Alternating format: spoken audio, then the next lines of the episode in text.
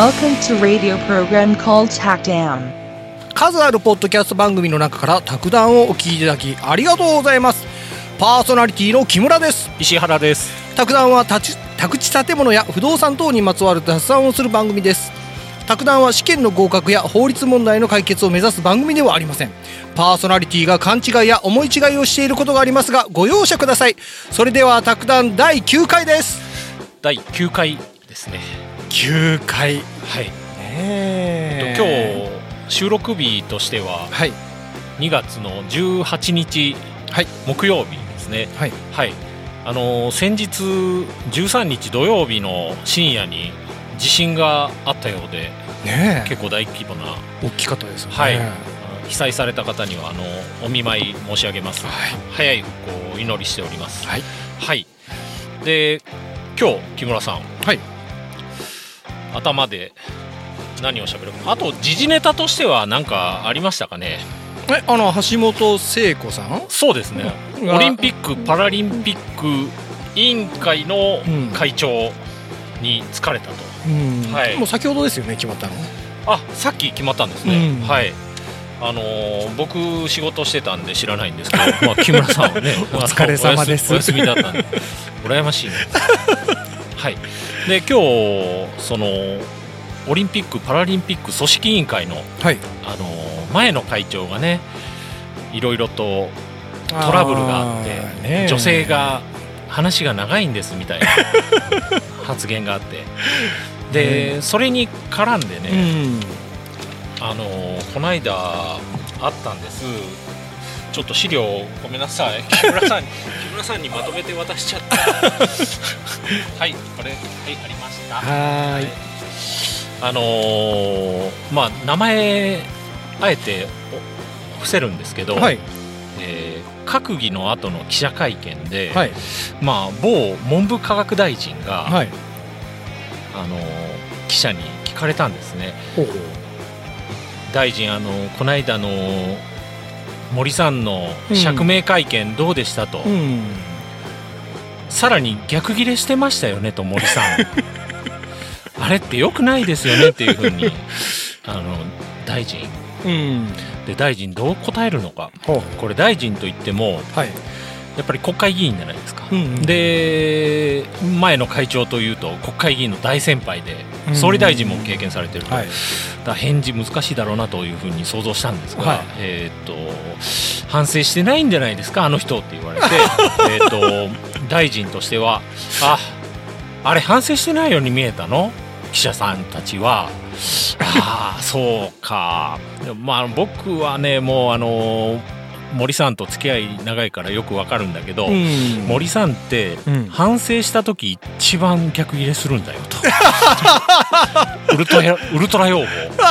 てました君ら森さん素人だねとあれ相当反省してるよとっていうか何それそういうのあるんだなと思ってね、すごいですよね、やっぱ議員さんって。議員さんね、今度木村さんもなんか怒られてたらもう逆ギレしてたら言ってあげますよ僕いやなんか僕思うんだけど、はい、なんかあれなのかな、元からそういう気質の人なのか、それとも年取ってこのアンガーマネージメントがねうまくいってないのかなまあ、結構みんな期待してる部分もありますよね、失言に、うん、結構あの人ずっと期待に応えてるみたいな やってくれてますよね、はい、そうなんですよ野党からすると味方みたいなもんだろうな、本当まあ、でもそういうスーパー用語があったということをお知らせして本編に入っていこうかなと思います、はい。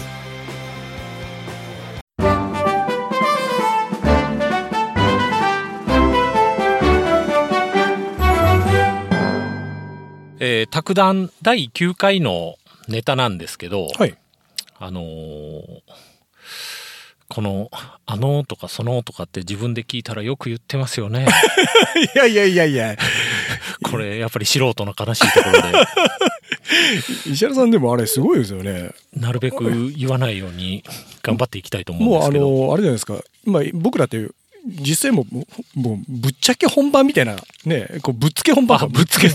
んすかそのぶっちゃけ本番ぶっつけ本番できないね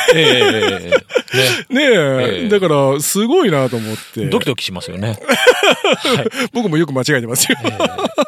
で本編、はい、今日のまあお題目としては、はい、九州の広さの土地が所有者不明だよっていう、はい、何ですかそれね、さっき言ったのに何ですかそれとまた返してくれるこの木村さんの優しさ不動産投資ユニバーシティというサイトの記事をちょっと読んでいきたいと思います、はいはい、所有者不明の土地が日本にどれだけ存在しているかご存知だろうか。日本全国で顕在化する所有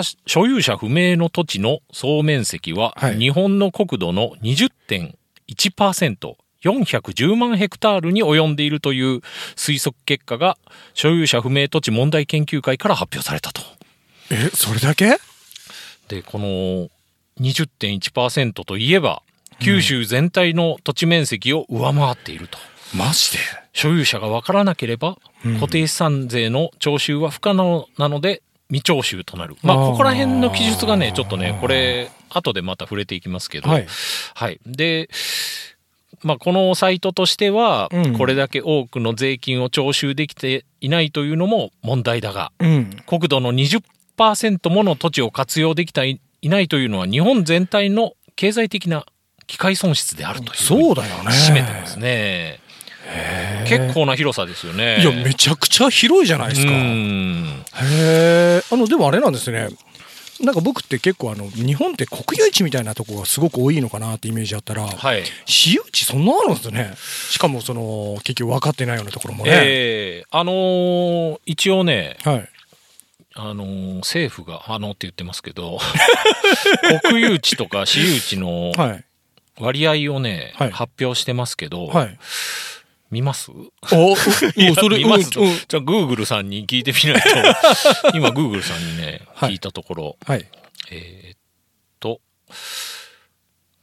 2013年の日本全国における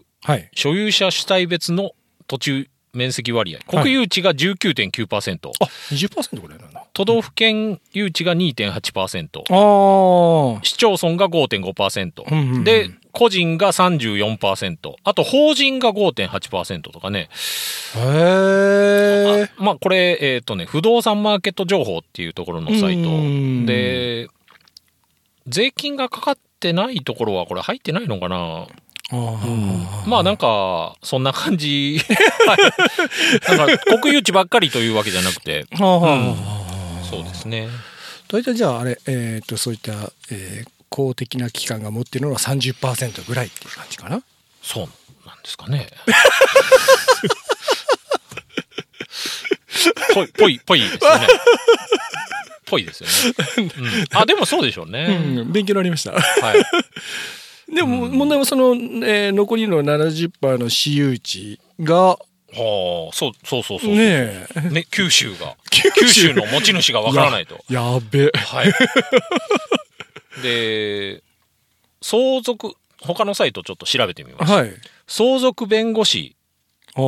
相続カフェ、あ、相談カフェっていうサイト、うんうんうんうん、これらまたウェブの方に上げておきますんで、はい、はい、不動産登記とは何ですか。不動産登記の意義。はい。はい。いきます。勉強タイムですね。勉強タイム。いきます。不動産登記は人間でいう戸籍のようなものですと。うんうん、まあなんとなくね、うんうん、想像通りかなと。はい、不動産登記の目的は、不動産の所有者や所在地、種類、面積、構造、設定された権利等を登記簿に記載して公開することで、不動産の売買や不動産を担保にする取引等における安全を確保することにありますと、はい、まあ、住民票にこの人借金なんぼだよって書かれてるぐらいのイメージですかねすげえ、権利とかもあるんで、あ、はい、なるほどね、で、あとこの人の3サイズとかだと思うんですよ、実際ね。土地のね。そうそうそうそう。住民票で言えばね。ステータス、はい、プロフィールみたいな。そうそうそう、そう思います。で、まあ、持ち主も書いてあると。はい。で、もしも登記のシステムがないと、誰がどの不動産を所有しているかわからなくなります。はい、悪意ある人が書類を偽造して、所有していない不動産を所有しているように見せかけ、うん、他人に売却することも可能になります。登記って実際あれなのかな、その偽造とかすっごく難しいのかね。この間、また別でネタにできたらと思うんですけど、はい、何でしたっけ、積水かどっかので、ありましたよね。地面屋事件とかいうね。あれすっごい金額でしたよね、あれ。ねえ、あれやろうと思ったら結局できるんですよね。で、200億とかでしたよね。それっぽいこと言うと、はい、登記は、はい、あれちょっとあれそれっぽいこと言えなかった。登記あれGoogle先生何じゃったっけ。更新力っていうのがないんです。更新力。はい。なので登記にこの人ですって書いてあって、はい、でそれを信じて買ったと。はい、ところがその登記自体が間違ってたとしても、はい、それは、ああ、そうなのってなるだけなんですよ。ああ、騙されたんだねってなる。あ、本当に？日本の場合は、そう、はい、そうですね。他の国だとそれもシステム違うところもあるらしいですけど、その更新力とかいうのもまたね、別のネタで。あ、はい、わかりました。はいはい、今日、さらっとそこら辺いければいいんですけど、全然いけれないんで、ごめんなさい。大丈夫と思います。はい。で、同じサイト、続きをいきたいと思います。はい。不動産の登記は絶対に必要かという題名ですね。さて、不動産の登記には、表題部の登記と権利部の登記の2種類があります。2種類あるんです。上と下に分かれてて。表題部とは、その不動産の物理的な状況を記載する部分です。不動産の所在地や地目、地籍っていうのは広さですね。地目っていうのは宅地とか、他とか、はい。で、所有者名などがこれに当たりますと。で、表題部ですね、さっきのが。もう一個、権利部とは、その不動産に設定された権利が記載されます。ああ、なるほどね。はい。ここに持ち主とか、あとは、抵当に入ってるよとか、この人銀行にこの土地を抵当に入れていくら借りてますっていうのがここに書かれるわけですね。表題部の登記と権利部の登記はそれぞれ登記の必要性の度合いが異なりますと。はい。登記バラバラなんですこれ。ね、なんか複雑ですね。複雑になってきましたね。僕も不安なんですけど。いいですよ、ゆっくり行きましょう。不動産の表題部登記をしないと罰則があります。これ不動産の表題部登記、不動産を取得してから1ヶ月以内に行わなければなりませんと。これを怠ると10万円以下の過料が発生しますと。案外安いですね。まあね。まあでも結構見つかりやすいのかもしれないですね。特に建物とか建ってるのにとか、でも未登記の建物っていうのもよく聞くんでよくわかんないんですけど。未登記の建物ってあるんですね。まあそれまたね。あまり深掘りせず。表題部登記は、行政が固定資産税や都市計画税を徴収するために必要なので、これを怠ったものには金罰刑が適用されるのですと。なお、いずれにしても現地調査で課税されますので、登記を怠っても脱税はできませんと。これね、また出てきますわ。で、次いきます。権利部登記、もう一個の方ですね。表題部登記じゃない方。権利部登記は現在は義務ではないが事実上必須。どういうことでしょう。現状では権利部の登記は義務ではなく行わなくても罰則はありませんと、さっき10万円のね罰則ありましたけど、これないんですね。で、権利部の登記は個人の判断に委ねられています。へえ、しなくていいんだ。これは法律的な抜け穴ではなく、法務省も登記を行うかを権利者の意思に委ねる制度は民法制定以来定着していると述べています。何それ、定着しているからなの？なんかすごいあれだね。もう当たり前だから罰則をつけなくていいって、なんかこれね、民法の理念とかに関わってくるんだと思います。あ、はい、自由とかざくっと言いましたけど後で出てきたかな、ちょっとまあね、さらっといきましょうや流しましたね、はいはい、登記漏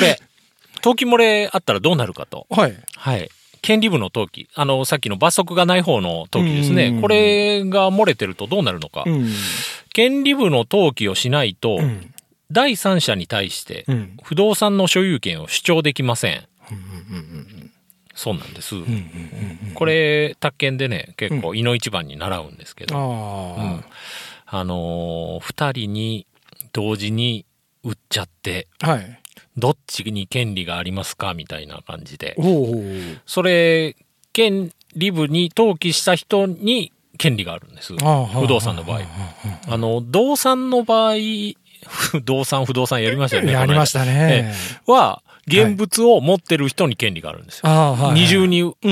売買したとしても、もう持ってる人が持ち主だよねってなるんですけど、テント張ってもダメなんですね。登記しない人だめなんですね。なるほどね。はい。次のデメリット、はい。不動産を担保にした融資を受けられないと。ああ、なるほどな。融資を受ける際、不動産を担保にする場合があります。でも、金融機関から未登記の不動産では融資を受けることはできませんと。融資を、そうですね。お金借りられないと。で、次のデメリット。はい、現実的には売買や賃貸もできない。あ、まあね、それはそうだよね自分のものじゃないのにねそうなんですよ。結局ね、まあ、もし本当に売買しようと思ったら、はい、そこでちゃんと登記してっていう風になってきますね、そうしないと売買できない。はい。で、次のデメリット、所有者が特定できない。あ、はい、これはまあ本人にとってのデメリットはありませんが、所有者がわからないと公共事業の用地取得にも悪影響が出てきますと。これ最初に言ってたやつですね。そうですよね。あ、はい、が九州ですねまあ登記してないのが九州。すごいよね。あ、登記してるんだけど所有者がわからないのが結構、これ60年前の登記だけど、これ本当に生きてるのみたいな。本当ね、はい、60年前の所有者なんかは ね、場合によってはもうなくなってる。そう、ね、まあなくなってるとかそういうのでわからないと、はい、一応ね、登記簿上は名前があったとしても、はい、まあ、戸籍を負ったりするんですよね。戸籍をいざ、はい、はい、そう、それ後でまたやりましょう、ね、はい、はい。で、どこまで行ったかな。あ、でね、登記をしていなくても、はい、固定資産税を発生すると。あ、さっきのサイトだと固定資産税徴収できないみたいな記事があったんですけど、登記しなくても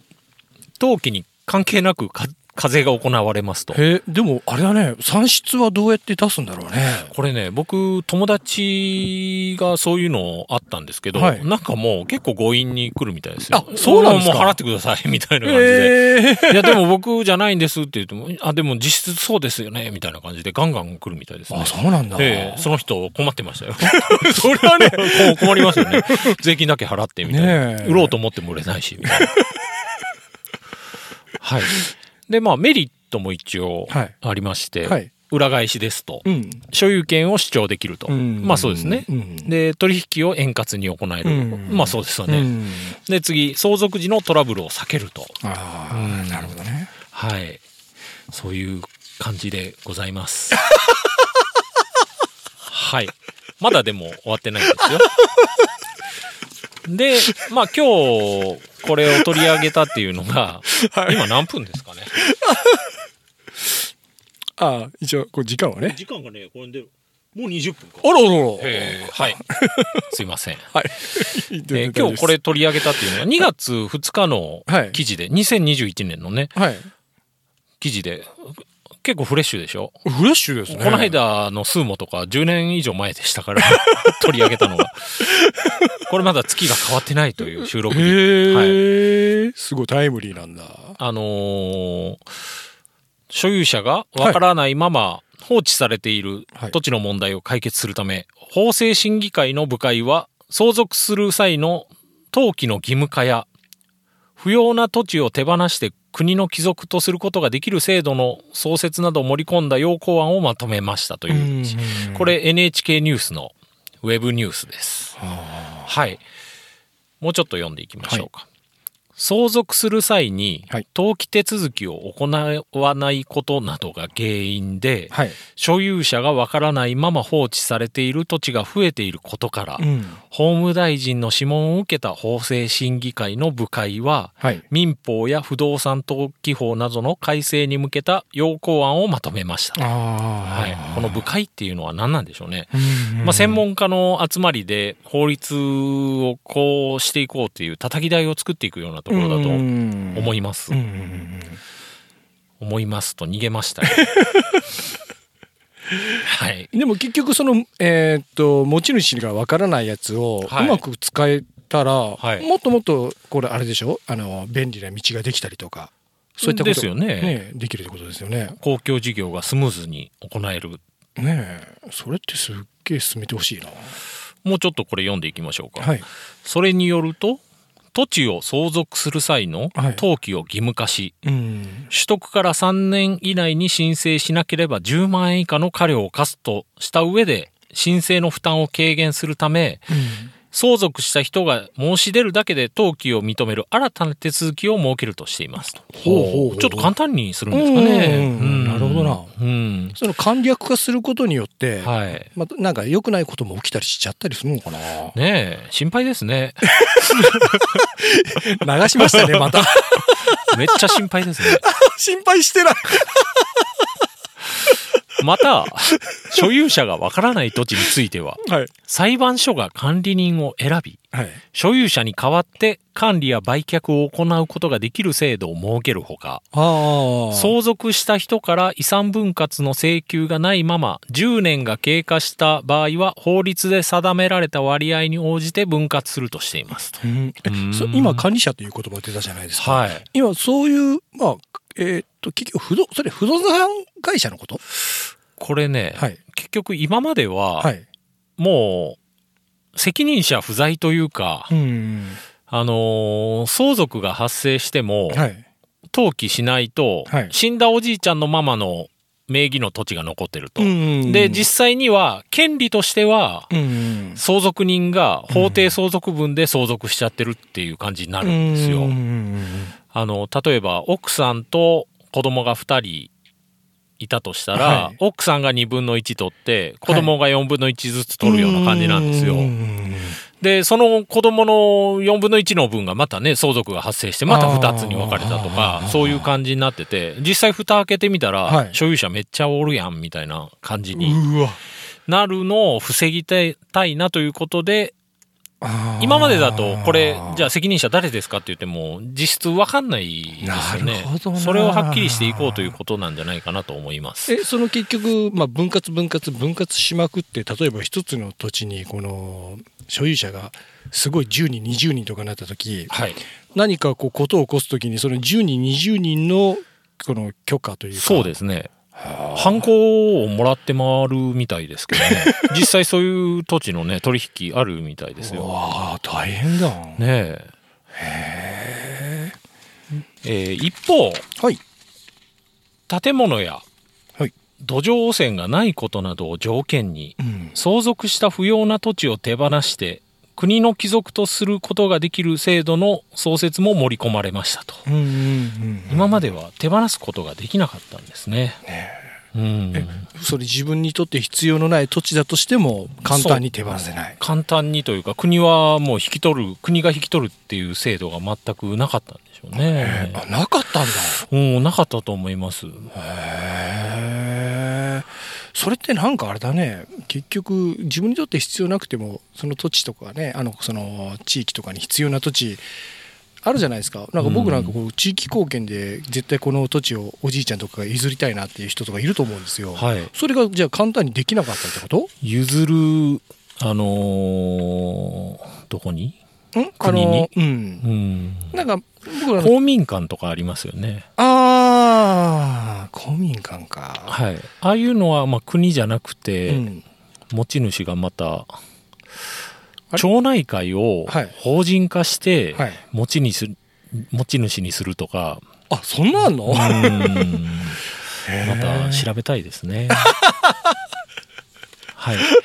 もうちょっと行きましょうか、はい、でファイナンシャルフィールドの記事で、はい、受け継いだ不動産の登記が大正時代のまま処分したいけど何から手をつければいいのっていう記事があったんです。大正時代、はい、はい、すげえな。これを売ろうと思うんですけど、はい、持ち主が僕になってないんですっていう相談なんです。75歳男性から75歳男性、はい、すごいな。でその人は、はい、固定資産税はずっと私が払っていますと。あ、それ、でも固定資産税の支払いでは、はい、所有権は主張できませんよと。この相談した人が所有者になるように登記が必要ですと。で登記簿で所有者であることを証明できなければ売り主となることはできません、はっきりとこのファイナンシャルプランナーの方がおっしゃってます。じゃあ例えば今石原さんがどっか土地を買います、はい、で登記します、はい、で石原さんがまあねこう何十年か後に亡くなりました、はい、でその息子さんとか、お孫さんは、はい、がその税金は払うけど、はい、土地の所有は登記を変えてなければ、はい、所有してないって形になるの？そうでしょうね。そうなんだね。固定資産税の徴収多分結構フィーリングで来るんじゃないですか。フィーリングなの？あなた子供ですよねみたいな。迷惑だな。で昔の民法、はい、戦前の昭和22年5月までの民法だと、はい、家督制度、家制度っていうのがあって、はい、家督っていう言葉があるんですけど、うん、家の監督の督ですね、うん、で戸主、家の財産は戸主に属しますと、戸主、家の責任者のことなんですけど、旧民法で戸主っていうのが定められてて、はい、で戸主が亡くなると家督相続人が一人で包括的に承継しますと。基本長男ですね。はい、でまた昔の民法だとね隠居制度とかあったらしいですよ。え、そうなんだ。それがちゃんとご隠居さんとか言うじゃないですか、はい、それ民法でちゃんとあったみたいですね。で隠居したら、新しい戸主に継承しなさいよみたいな、はい、なんか戦国時代みたいな。で戦後に、はい、民法が改正されて、はい、家督相続じゃなくて、はい、遺産相続にしなさいよと、持ち分をこう分けなさいよと、はい、でそしたら今度やっぱ細切れになっちゃいますよね。どっちがいいやらですよね、うん、まあ今はもう遺産相続です。細切れになります。へー、これあれですね、本当に早く法改正した方がいいですね。そうですね、ね、うん、まあそうでしょうね。しなくちゃいけないですね。はい、はい、じゃあ終わりの音楽流していきます。